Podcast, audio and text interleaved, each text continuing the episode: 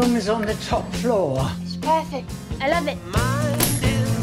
If I could live any place and any time, I'd live here in London in the 60s.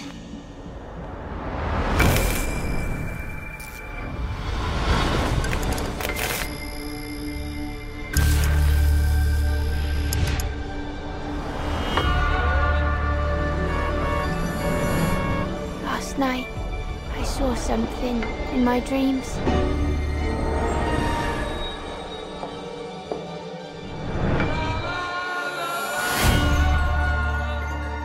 Girl. And you are? Sandy. I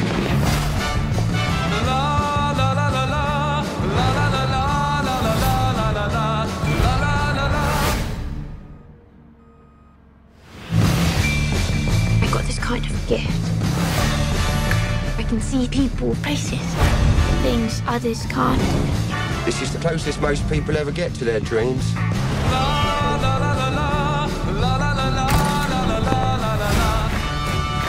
Just dreams. Jack, I don't want to do this. You think you can just walk away? They really happened. What did you see?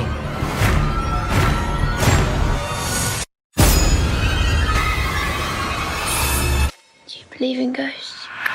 Hello and welcome to this What Do You Want to Watch spoiler cast for Edgar Wright's latest feature film, Last Night in Soho.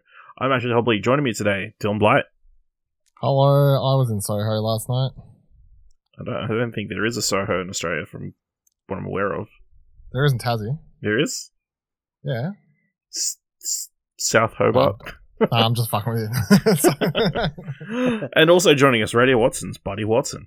Thanks for having me, guys. Ever since you invited me uh, to be on this uh, discussion a couple of weeks ago, I've been counting down, down the days, hours, and minutes. So it's finally here, and I can't wait to talk about Yep. last night in Soho. I mean, the anticipation is what you know we really want for our guests uh, hmm to be excited about. So yeah, uh, let's just jump into it. So please be aware we'll be freely discussing anything and everything about plot themes and ending of the film. So if you haven't watched it, come back later. It's currently in cinemas everywhere in Australia, uh, but I think we can all agree you should go check it out.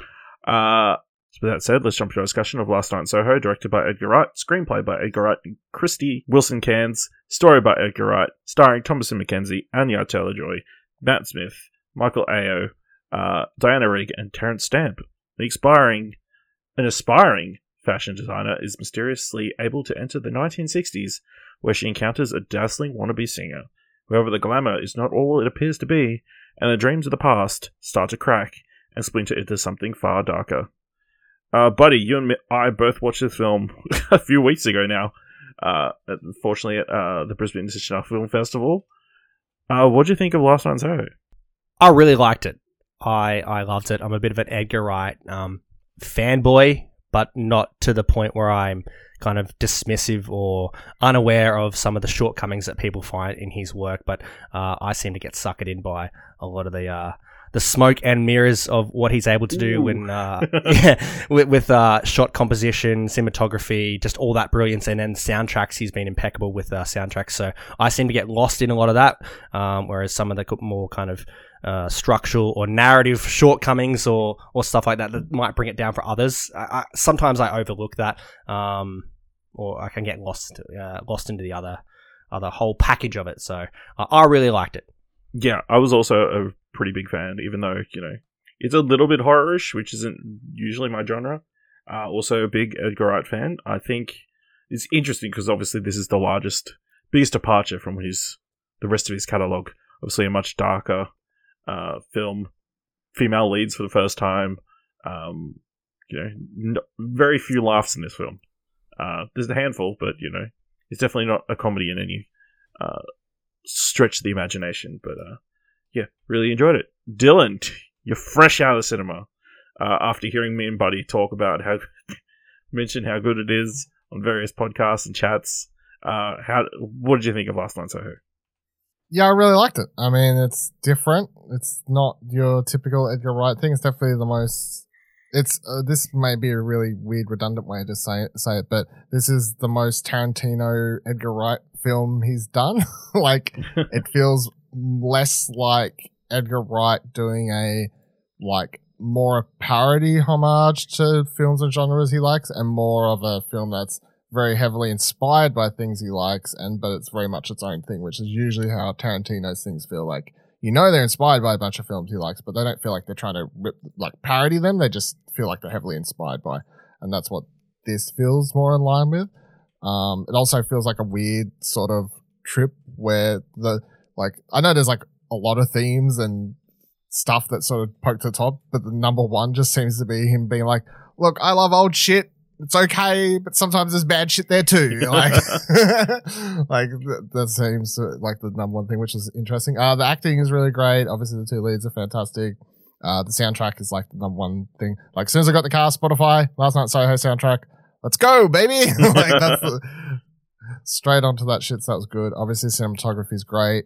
Um, I have some issues with it not going, I guess, full horror or like sort of being a little bit scarier once it starts going down that the, the that route in the second half. Um, I feel like some of the, the, the whatever you're gonna call them, mannequin monster things could have been done in a way to make them a bit more terrifying. They sort of lose their mystique because they're sort of everywhere and you start seeing them so much. So I, that was the one sort of thing I would like to change. But overall, I really, really enjoyed it. Yeah.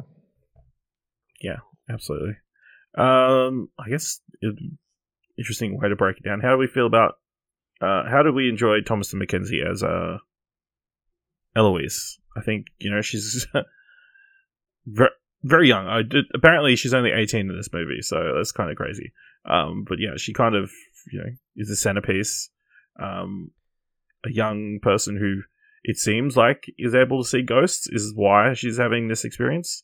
Obviously, her mother, she sees her mother at the start of the film, even though she's passed away. Um, great opening as well, like her like dancing around in that newspaper dress. That was a really cool way to like introduce her love of like 60s music and that kind of stuff. So yeah. Uh, but I think, you know, in that second half, she's like, it, it's hard to like stay on board with her a little bit when she's like kind of being Nearly crazy, stabbing people in the face. nearly stabbing people in the face and like kind of just running from place to place. It's like kind of an interesting character, I think. Yeah, at the start, I, I thought she was really good, um, and I think she plays that kind of innocent, uh, you know, growing up, kind of almost naive to how the world works, uh, being in that Mm. country town. Um, and kind of being uh, sheltered from everything um, quite well, and, and you see that kind of when she gets introduced to being in London for the first time. When she gets cab driver. introduced to the real villain of this movie, Jocasta. Absolutely. Um, until she is uh, thrown into the victim uh, status later on, and you kind of feel sorry for her because she almost got stabbed. um, but I think kind of the fish out of water, being a bit sheltered and naive, and then and kind of uh, small fish in a, in a, in a big pond type exposure, and then you know, kind of the cab driver kind of hitting on her, and you know life's not going to be as easy as what she thought. I think that played out really well. But then, yeah, like you were saying before, Dylan, later on in the movie when she kind of goes almost a little bit psychotic and they're kind of playing into her mental health or mental illnesses as what her mother might have committed suicide as she got overwhelmed in London herself for the same thing and whether these visions are actually ghosts or her own mental health uh, type stuff and then she starts almost stabbing people or having you know, breakdowns in the middle of the thing that's when it kind of like jumped the shark a little bit for me i wasn't as like i stopped because like i don't I felt sorry for her and sympathetic for her cause, but then it became less so as she became a little bit more un unhinged yeah. un- unreasonable levels. So I was like, you know, we still want to like her, and but the whole stabbing and the thing, and just some things like got out of hand a little bit better. But overall, I really liked her performance. I thought she was she was great. yeah, she's probably like she's been in a bunch of my favorite movies over the last few years. So she's certainly whoever her agent is, I guess, is doing good because um, True History of the Kelly Gang, obviously my favorite film of the year. Um, and then was it like 2000? No, no, a couple years before that, Leave No Trace, which Yeah. I watched after doing my like top for that year, but then up and then seeing a lot of people rave about it, and then watching that, and then that would have definitely like been in my top three for that year if I'd redone it because that film's fantastic, and it's Mhm. literally just her and um I can't remember the, the dude's name, but it's just Isn't it Joaquin Foster. Phoenix? Oh no, Ben Foster. no. yeah. Ben I'm thinking Foster, the yeah, other that- Joaquin Phoenix film.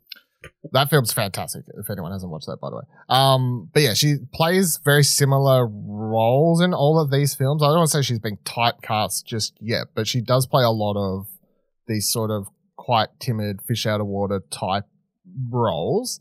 Um, and that's obviously, I would say that she was casting this off the back of um, people watching her in these other films, which suits it for this role. She's really good in it. I don't, I certainly don't blame her for the the way the film goes towards the end. Like that's not an acting choice. That's Mm. a script choice. Uh, but no, she she's really really good, and it, it- you definitely are on board with her for.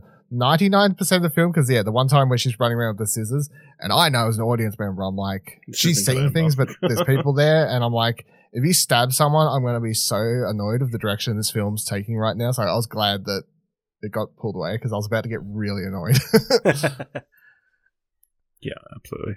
Uh, so then I guess we switch over to the Sandy side of the story. It's like, oh baby, how do we feel about like the introduction of the 1960s? Because I feel like that was like one of the first trailers was pretty much almost taken straight out of the film of her walking into 1960 Soho, big thunderball uh, show outside the the, tap theater. on the mirror or whatever. Yes. Like the ding or whatever. Yeah. that sequence is like amazing, uh, especially when you consider like is everything in that is pretty much done practically, um, you know, and in Soho, like the actual location, which is crazy from what I've heard. I want to know. I don't know if this has been said. Do you know, or else I want to watch behind the scenes? Like, was were they both on set and they've just yes, Okay, good. Yeah, because it felt like that most of the time. It felt like there was the scene where, um, in the scene where she's first meets Jack and they're like making out in the phone booth or whatever, and then you see in the mirror that um Thomasin's like making out with another Jack or whatever. I was like, I don't think that's. I think that's a Matt Smith double. Like the hairline Yeah, looks I- a little I bit off. so. so that explains why. Because that was the moment my brain started going. Oh, I think they're both there. it would be a bit weird if you're like Matt Smith. Can you just make out with her in this one, and you also make out? Yeah. Sure, we're doing everything else it was the practically, but his- this thing we need to do, we need to get Yeah. proper. You know, It was the hair. Something gave it away for me. Yeah. Um, but no, the uh, yeah, the sixties is certainly like the the standout um marketing point, and also the the most lavish sort of from a cinematography and production point of view. Um, everything from the costumes to the the cars and everything. Um, even that that first time that camera swoops in and uh, was it which I can't remember Thunderball. I don't know. yeah, was- yeah. Thunderball's like there, you know, like you get a, a big vibe for and and again, this I think this does come back to this is Edgar Wright in love. This is from a director writer point of view where he loves this time period, and um, Thomasin McKenzie's characters almost like without the um. He didn't want to grow up to design costumes as far as Yeah. I was aware, but he certainly loves this time period as much as she does. And maybe there's even something to be said about maybe he does have a family member who like got him really into that sort of stuff in the music. I don't know, but Well, um, yeah, the, that intro sequence. his parents had like a bunch of '60s records that nobody else in the Uh, family listened to, but him. So Yeah. So that would explain. Yeah, it really feels. weird nostalgia for it.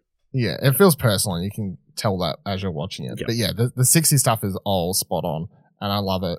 Um, it's a great time, and it's also interesting because you see a lot of 60s American time period in movies. You don't often see 60s Britain, other than um, or even any. Well, yeah, I guess that's about. I was about to say the only time you see like older British time period usually is it's a war. You never see like just general London, yeah, the the vibes of that time. Uh, There's Um, like a you handful just of different ones, but Yeah, yeah, but it's not like a prominent no. Hollywood or movie period to be set movies in. Yeah, so I love it from a production point. And the costumes are all fantastic. Music's awesome. The dancing sequence is fantastic. Like Pulp Fiction vibes there, by the way. Yep, absolutely. Yeah, yeah. thought the transitions into the 60s, that first transition with uh, going under the bed sheet and then kind of bristling out, um, they were very impressive. Um, a lot of the camera work and transitions were all kind of great and they're kind of hallmarks of, um, like I said before, what Edgar Wright can do. Um, so yeah, I thought I thought that was fantastic. All the 60s scenes, I, I really I really loved it. Um, the only kind of thing I kind of at some point I felt like there really needed to be more of a link towards all right I'm going into the 60s to figure out what is happening but then getting more out of what was happening in the 60s and translating that back into present day I felt like there was a kind of like little breadcrumbs and, and threads towards the end but some of it I felt was just like they could have been doing that more along the way but um I thought But- the transitions were great. I don't think they wanted you to figure out what the actual thing that happened. Yeah, for sure. I don't think they I felt wanted like to find it was yeah. I felt like there was a long, a longer than maybe necessary um, moment where it was like, is this actually her seeing the past and trying to figure out what happened to this person in the past through the present day, or is she having a mental breakdown? Like there was like Oh, so much ambiguity for a little bit longer than maybe necessary. They could have like maybe shored that up a little bit quicker and then have more of the mysterious like, oh, who is this? What is this? element because I felt like that dried up super super quick until uh, it was kind of a shotgun shotgun ending of like oh this is actually what's happened bang It's funny you say that though, because I pretty much accepted that she just sees ghosts as soon as the film started, solely because of her grandmother being like saying some little line about like seeing her mother and all this. Like the way her grandma talked to her, I was like, oh, this is real. Hmm. So from from then she on, sees the, mother in the the, mirror, so yeah, she sees the mother in the mirror, which at first you could just think she's a bit, you know, like maybe she is seeing things. Then the way the grandma's like, you know, you've got that power like your mother had and all this sort of stuff. I was like, all right, um, I guess this movie's trying to tell me she sees ghosts, and whatever reason my brain was like, all right, that's the the logic I'll accept for the rest of this movie. yeah but So it- yeah, I, I, but is it that or just like Dexter Morgan seeing his father um and then you know Deb in the later season are they ghosts or are they just like his projection of what they would be telling him his own kind of insecurities and, and, and message that they would be going through in that show, I'm going to say it's his. yes Uh, yeah yeah line. I, mean, I mean in, in that context like is that what she's doing as well Yeah. but I don't know I feel like it's it, it's because it happens so early in the movie. It's Mm. literally in the first scene that they they go, "Hey, she sees ghosts," and because of that, my brain at least, like it's yeah, you your brain was like, "No, I, I don't trust movies." Which is man a- she's like, 18 com- she's still got an imaginary friend yeah, yeah. I was like, yeah, yeah. it's her mum I, I think if they'd had that scene like 20 weirdo. minutes in, yeah, if they'd done it like 20 minutes in and been like, oh, hey, I see ghosts, I would have been like, mm, do you though? Because I've been watching you for 20 minutes and you, seem, seem like fine. you may have to talk to someone. You've, Mm, you- you've, you've got issues. But because the movie just starts with, she seems happy go lucky and she, she seems very fine. She seems like she's a very nice, happy girl, who has nothing Yep. wrong with her life. And she sees ghosts. So I think because of that, I was like, she's fine. She just sees ghosts. Like, Yep. it's okay. Like they didn't put, they didn't give me the, the issue first. They didn't give me any doubt. yeah, I, I, I, think for me it was like the mum. Your mum committed suicide as well, and she went off to London and kind of it got to her. I'm like, yeah, did she? I guess that the same thing, but I guess yeah. yeah. I mean, both ways are ways to interpret the film. I think so, take the film. Yeah, yeah. which makes it interesting. Um, but yeah, um, might as well. T- Anya Taylor Joy, amazing as uh, Sandy. That's her name. you know, her story just super depressing and sad. Like uh, you feel like it, it's super fun and uplifting, and then you know it takes that turn as soon as the uh, lights go up for that second performance in that theater full of men, which was that. That's the. I feel like that's the point. The started giveaway of the way things are starting to turn. Even though that performance is very, very well choreographed and everything, but yeah, you know, you think it's all going to be good for her, and then you know it's less very quick downward slope. Yep. for her. Especially because you've given that awesome rendition of Downtown, which is um, fantastic. And it's one of my actually favorite songs growing up with Nan and Popeyes. My first exposure to CDs were like 60s compilation albums, like four disc CD compilations, and I'd have them with their CD player on my Discman. So, um, Petula Clark's Downtown was actually one of my favorite songs. The Lovin' Spoonful, Summer in the City, all that kind of stuff. So, in- instantly, this is like, it almost a bit nostalgic for me, throwing it back to my my childhood, even though Mm. I'm not as old as Edgar Wright growing up in, in that era, I Yeah. still was raised by my grandparents, so I kind of uh, have that same attachment to it as well. So when she started singing Downtown, which I didn't actually realize it was going to be a, a performance of her in the movie because I hadn't been exposed to too much like marketing material or trailers, so I'm like, oh my god, this is just I'm melting here. Yeah, that performance, that scene's great. Um, Anya Taylor Joy's greatness, like she's in every everything. Um, I do think the character gets shafted towards the end. I think it like sort of when it takes a, and this is the problem with having two characters that are both dealing with a lot, um, and the film doesn't have time to give both their full arcs and stories. Like obviously, it ends up focusing in on the main character and um, Eloise, Ellie, yeah, Eloise. Ellie. Yeah. Um, and then oh, sorry, who's Anya Taylor? Uh, what's it? San- Sandy. Sandy. So Sandy signed it because once Sandy's like the reveal of, oh, she's a sex worker now, the film just sort of like rushes straight through all that and goes, and it fucked her life up, but it doesn't really feel like that does justice to her character or I guess like s- someone pushed into being a sex worker in that scenario. Like it just feels like it just sort of rush, rush, rush through this and like, hey, that's fucked up trauma now. I have this, like, and that explains how she gets to where she is at the end of the movie. Like, I get it, but it does feel like there's a bit missing there for that character to to get justice. Yep, I'd, ag- I'd agree with that as well. Yeah, I guess. I mean, I don't. I feel like you don't want to fill in too many of the blanks with a character like that. It's like, uh, you know, she's. it's kind of like you know a murder mystery to a certain degree. You don't want to have too much of the backstory of the person who gets murdered. You want to focus on the people who are Well, sort figuring out the murder. here's another point. So I just assumed the lady downstairs was her straight away. Oh, okay. My movie brain went, "That's her," because the haircut looks very similar, like for an, for an older version of what her haircut is. Right. So I'm obsessed with hair in this movie for some reason.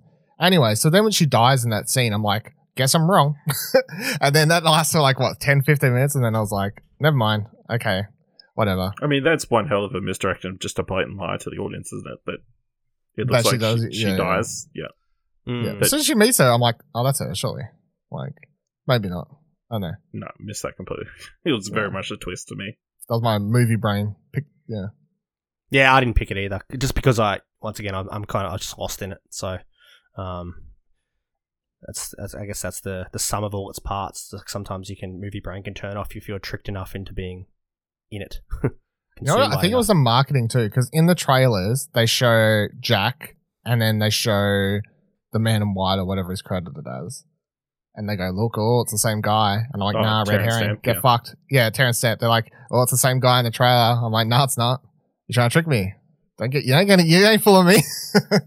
you ain't getting me. There's literally a moment in the trailer where they like fade out from Jack to Terence Stamp. I'm like, nah, it ain't that obvious. Come on now. Okay, so you didn't see that coming, you know. Terence Stamp, the creepy old man, hitting on there. I didn't know who he following her. was, but I just I didn't know who he was. I just assumed it was a red herring, based solely on the trailer. I mean, yeah. When they revealed it was a cop, I was like, oh, well, he wasn't acting like a cop. He was acting like a fucking creep. so, yeah, like a cop. Yeah. yeah. Should have picked it because uh, this the younger version is played by Sam Claflin, who's like kind of a bit of a bigger actor than just your basic extra that the Mm. uh, rest of the pundits were. So. Gee, old mate got messed up too, out of nowhere. yeah, I loved. I said I told Buddy after we watched the movie. I, lo- I loved like the setup to that, where Ellie almost gets hit by a car like three or four times, Yeah, and then he gets hit out of nowhere. it's like, it's like it's established early in the movie that cabs are dangerous in this town. London. Yeah. yeah, uh, pretty brutal. Um, how do we feel about the reveal that you know it turns out it's uh the scariest thing in the world is middle-aged tawny men. You know, they're the real villains. Maybe. It's all out. They are they are the real villains. Yeah, the, the movie lays it on pretty heavy straight away with the cab driver. Like, and I, I didn't, like, based solely on the trailers, I didn't think that was the direction it was going to go. Like, I thought it was like, maybe they'd have like a, a little hint at the sleaziness of man or whatever. But as soon as we got into that, that cab scene and they, they do that whole bit, I was like, oh, this is a, this is going to be a major theme of this movie now, isn't it? Because it seemed very like more so than just a sly comment. Because he says Mm. one comment and then he like says something else that's weird, and then by the time you get to the, well, you've got nice legs for it, or like, oh, it's Alvin models in that place. I was like, fuck, we're still going, and this is really uncomfortable. like, Yeah. Yeah, which was the point, but yeah, I Then definitely convenience pictured it to yeah. be, be their like um the Californian like dream, the Holly, Hollywood dream. Um, kind of go out there and, and that kind of swallow you up and eat you whole, kind of like your Neon Demon or your Mulholland Drive, without being like hyper crazy, um, or even La La Land. But you know whether it becomes Well, a good ending or a bad ending. Yeah. Mulholland Drive and Neon Demon were the, the exact two movies I was like thinking about. As, Yep. Like if you was to make a sort As of analogies trilogy. to um, yeah, kind of yeah. wh- what the theme was, but I didn't expect it to kind of be this um, strong feminist, uh, anti uh, mis- misogyni- uh, misogynist um, kind of messaging that was through it. And I know some people have criticized that it is like a uh, feminist light movie because of how they kind of throw it back down, and it, in, in the end, it's kind of still misogynist in the way that um, females are treated with you know kind of the end, how it ends uh, and stuff. But I thought I, I didn't get that at all. I thought it was still quite you know No, I think the, the important thing is that so when all the guy ghosts come in, they're like, "Help us, help us." Her character doesn't so, suddenly go, "Oh my god, I feel yeah, so sorry for I you." feel bad Yeah, like for she you has, guys. she has the scene where she's like, like sh- Sandy comes in and sh she still feels sorry for Sandy because she knows what she's been through. She knows that um, it's that whole, you know, like what's the saying, like um, you know, hurt people, hurt people, or whatever. It doesn't mean it's okay, but Yeah. you know, hurt people, hurt people. Um, and she feels sorry to her for a degree. And then when she says they deserved it, um, she does say, "I know." So she doesn't say no, they didn't, or they they didn't deserve this, or you know, something very Right. much along those lines. It was like, no, they did, but you know, maybe don't kill them. Maybe, don't killing kill them me. isn't the solution. Yeah. Yeah, or maybe don't kill me. I mean, yeah, I, I didn't do anything wrong. maybe kill Jack because he seemed like he was going to kill you, but like, yeah, it's like, uh, it's the fucked up thing is he's, she was putting him in the slats of the house, right? That was yeah explains the smell. In the wall. She's like, Which- oh, yes. it'll smell like garlic. yeah, it smelled bad at like the start. It's like, fucking hell, yeah. Uh, buddy, as someone who didn't guess that Diana Riggs was Sandy all along, what did you think of the reveal? Oh yeah, I thought it was good. I was kind of really wondering, like, okay, who's the killer? Who's the who's going to be this guy uh, killer that eventually killed her? Because it is weird that we do see her death and her graphic death. So there's kind of really no reason to kind of I'd, question. I'd actually go. Oh, she's alive. To go back and watch it again, like whether it was just our minds playing.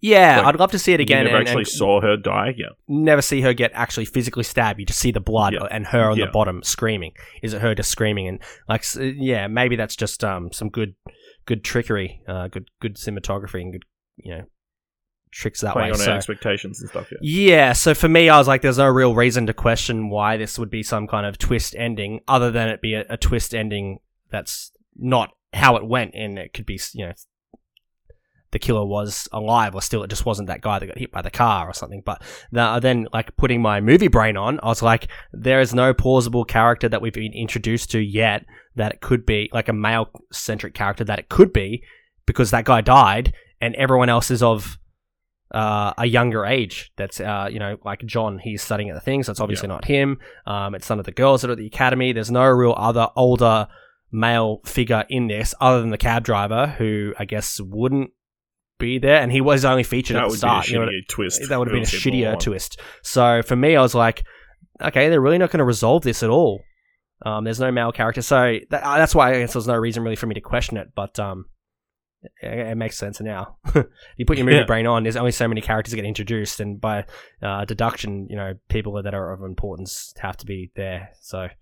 Um, yeah, it's just the, the graphic death that kind of put me off. But I did like the idea that um, she had kind of taken power back by getting her revenge on these people and the, um, that are kind of symptomatic of how she was treated then uh, and and probably how all women were treated in that um, that that time frame in in the 60s and kind of uh, you know were they being kind of held held down and, and, and traditional female roles that are kind of Mm. kind of outdated in the way they were treated and um, just like a piece of meat really then the, then the town, town kind of chewed them up and spit them out. So um, I like the idea that was kind of there's a a lack of consent and that you're just kind of forced to do what you're doing and, and kind of make ends meet in this town. You have to do the dirty things that you know the the the power of corruption like you kind of like your Harvey Weinstein things to get ahead but almost taking that power back by by killing them.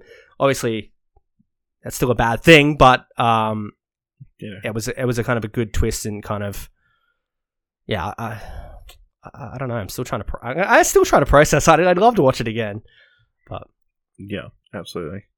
Uh, we'll say Matt Smith pretty great as well. Like he was super Mm. charming to start off with, you know, and then he does turn like most of his characters in since Doctor Who have been pretty evil, trying to break away from that. Uh, also Michael Ajao, the the kid, he was great through the film as well. You know, the one nice guy. I was like don't movie. fucking die please Yeah, please don't die. I'll tell you what though. So he was really good. Character's really good. A decision was made at some point. I just don't think anyone questioned if it was a good choice or not. Because I was like, wow, I cannot believe you're doing this right now. Which is, they have a scene in which a white girl who's having sex with a black man freaks the fuck out. Uh, she's screaming like someone's hurt her. And then someone else comes in. I'm like, wow, he's about to be arrested and charged, and everyone's going to assume he did it because black man race. I was like, what? And it doesn't go there because I think, and I don't think anyone making this film thought about this. However, this is definitely a thing of like, I don't know. His know, reaction, like to to it, was like, "Oh fuck, I'm I guarantee, go very badly." Yeah, I would guarantee, I would. Well, no, I can't guarantee. I would be fucking surprised if any black person watching this film does not sit there and go, "Fuck," like because I. That's all I was saying. I, was like, "This is a choice." they're trying to get. Yeah, I don't know. I, I don't think it's a reaction trying to get. I think they didn't think about how that scene would potentially come across, and they just did it like it was any other any other scene. However, I think in the year 2021, when we're still like facing certain issues, that scene does bring up certain discussions and things that I don't think it meant to, and it would amongst some some people. But I mean, I don't like. I'm not saying this is a negative for the movie or like anything like that. It was just like a weird. I was like, for a split moment, I was like, I don't know if that was right. Like, I don't I know if we should have done that. I question it Uh, when it happened. I was like, "Oh, you're really going to do this too?" Um, because I was like, "You, you know, you're on the whole kind of uh, female empowerment and kind of being held down in this and and stuff, and then you're going to sprinkle that in there, like kind of racist and and how minorities are treated and, and traditional gender roles in, in the past and all that kind of power dynamic. I was like, but then they didn't really go anywhere with it either. It was just like, a, eh, here's a thing that happens quickly and don't really address too much of it. Um, yeah, it was it was interesting.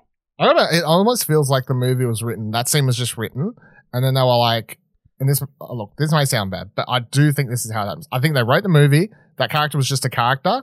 They've then cast whoever for the role, and they've cast someone who's of color, and then that scene because it's not a white person just plays a lot differently Hmm. Yeah, than if they yeah. Is that a good thing or a bad thing that they, you know, just cast a black person didn't really care? I don't think it's a good or a bad. I just It think just- it's yeah. an interesting discussion point that, like, if I had have read that scene after, they're like, hey, here's the scene, and I read it, and I was like, I would have been like, cool, all right. And if they'd come back a month later and said, we've cast this person, I would be like, you know, the scene plays a lot differently now with the person you've cast. Like, I feel like no one maybe brought that discussion up, and if they did, they were like, no, it's fine, no one will notice. But I can, I, I'll put money that people will notice. Like I haven't done the rounds, but I can, I could almost, I'd be shocked if I can't find a forum with someone discussing this already. Yeah. Shocked. I mean, maybe it's different in Britain. It's, uh, No, I mean, racism's everywhere, Ash. I mean, yeah, but you know, I don't think cops are like killing un- un- un- black people. In- well, they would if they had guns. They just beat them. it's a bit easier to run away from them. Yeah. Uh, I feel like uh, I feel like I want to bring up the cinematography again. This movie looks beautiful. Like, uh, he was at Chung Hung Chung, who's done like a bunch of different beautiful uh, Chung Chung Hun. No, yeah, who's done like uh, Last Night in Soho. No, who's done Me, Earl and the Dying Girl, The Handmaiden, It, a bunch of like Park Chan-wook's previous films. Uh, like even the aesthetic of like her room when she goes to sleep with like the neon light outside, like yeah, I love all that. really and we cool. got and we got that recently with um Melissa Malignant as well.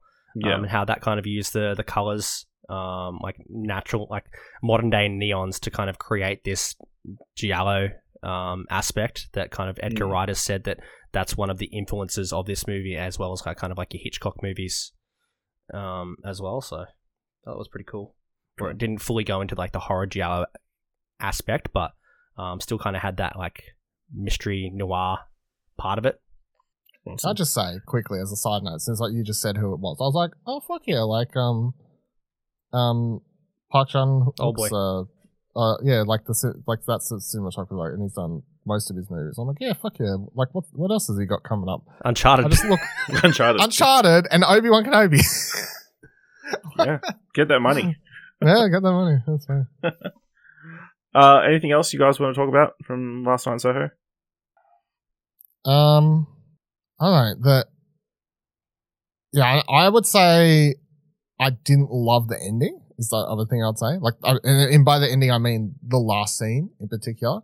It felt almost too tie ribbon on it. Like, and especially because I'm watching this entire scene going, yeah, when's she gonna snap out of this dream? You know, like I just I didn't buy it, and then the movie credits ended, and I'm like, oh, it was real. I guess like that was the. It just seemed almost too, and everyone's happy ever after, and you know she's even seeing Sandy in her mirror dream ghost world thing now, who as a younger version, not her actual older version. Which, sure, yeah, that was the only thing. I didn't I didn't love that last scene. Yeah, Because also her the bully was nice to her, so maybe it was. no, she wasn't. All the other girls were nice to her. Like she was, she No, she walks her off. past her and she's like, she's like, she like gives her a nod or something. what like at the that. end?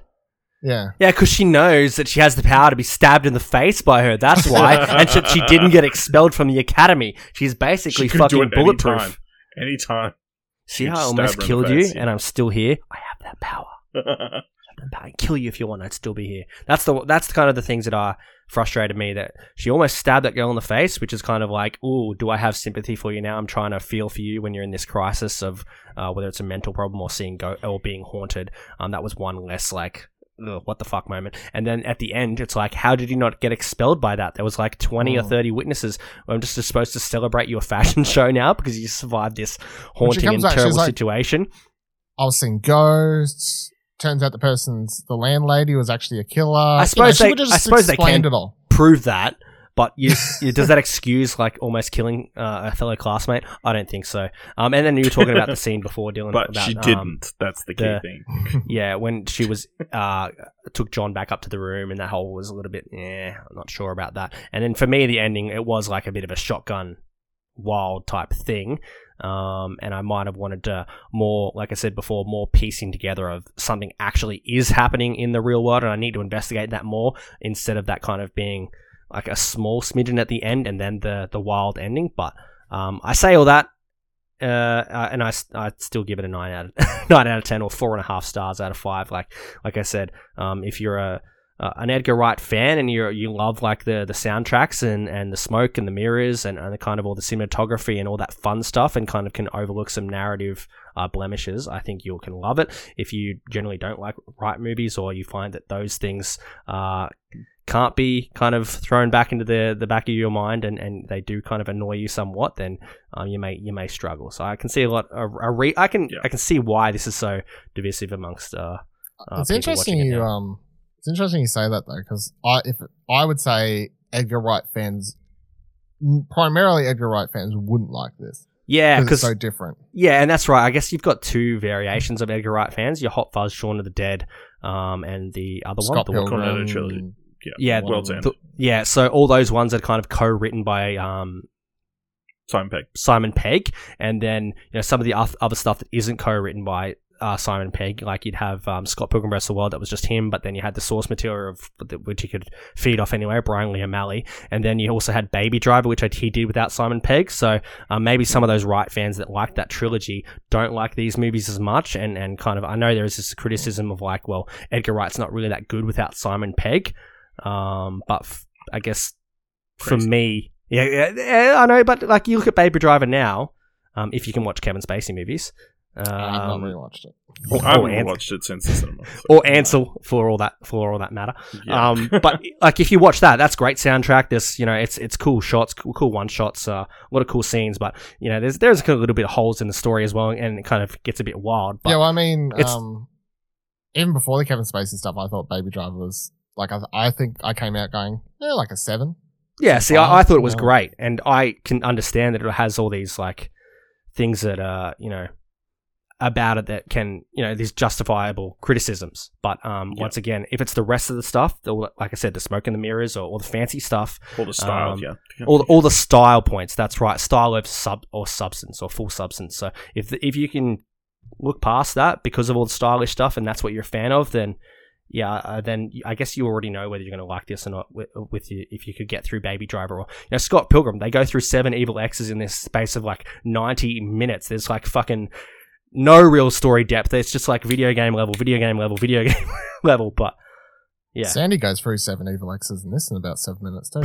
Um, the actually there's that. So what the one last scene I just remembered I want to shout out because of the sound design thing. I think it's that it is that scene where Sandy's like laying there in the bed and you have like the ghostly figures walking up saying like, "What's your name?" or "Oh, that's really nice name." Whatever. Like the the sound Mm. design on that was really good. Like my cinema has like average sort of cinema speakers or or whatever, Mm. but I was still like, "Oh, this is." Very good, like the way everything was laid and it sort of crept around the entire room and everything. It was, it was quite creepy um, and stood out. Because I don't mind if a movie, if a scene takes me out to go like, oh, that's a good sound design, like every now and then, you know, like that sort of thing. But yeah, that was one. uh, two last things. I think it interesting. Like at the start of the film, there's like a this is probably a thing that like, I'd be interested to see the reaction in America if it plays the same. But like, uh, she makes that joke about uh, her wanting to. She's basing her life on Kylie, and uh, Ellie Eloise goes Minogue, and she goes no Jenner. It's like. Does that joke play in America? I don't know, but our audience So like cracked up is a high point. And then the number one jump scare of this film is like The guy she thinks she's out of the dream, and then the guy touches her shoulder. That- It's like, hand I up, think the got me. audience, I jumped. yeah. I, I did a, yeah. Yeah, I think like we were in a packed cinema. It was like everybody was like, "Oh shit!" Yeah, pretty great. All right, let us know what you thought of Last Night in Soho by going to explosion.com slash uh, Twitter or explosion.com slash Discord, letting us know on either of those two platforms. Uh, buddy, where can people find you on the internet? Uh, I don't want them to find me on the internet. I'm, uh, I'm, Cool. I'm a mystery Okay. wrapped in an enigma. Um, if you want to find me on the internet, you need to kind of hire out a spare apartment, uh, a spare room in an apartment, and then have uh, vivid, haunting dreams uh, over the space of a week that will finally reveal my true destination. At Buddy Watson 12 on Twitter. of course, you can find Radio Watson at radio-watson.simplecast.com. If you want to help us out, hear what you want to watch, leave us a review on Apple Podcasts or on Podchaser, or leave Radio Watson one of those reviews as well. That he's doing great, great work over there. Uh, and if yeah, you the like will this affect that. yeah, yeah, you, you know, balance things out. Uh, it- and if you like this episode, those with a dollar, head on over to our Ko-fi page at explosionhour.com slash support. Thank you very much for listening. Until next time, keep watching stuff, I Get all your cares, so go downtown. Things will be great when you're downtown. No finer place for sure. Downtown. Everyone's waiting for you. Everyone's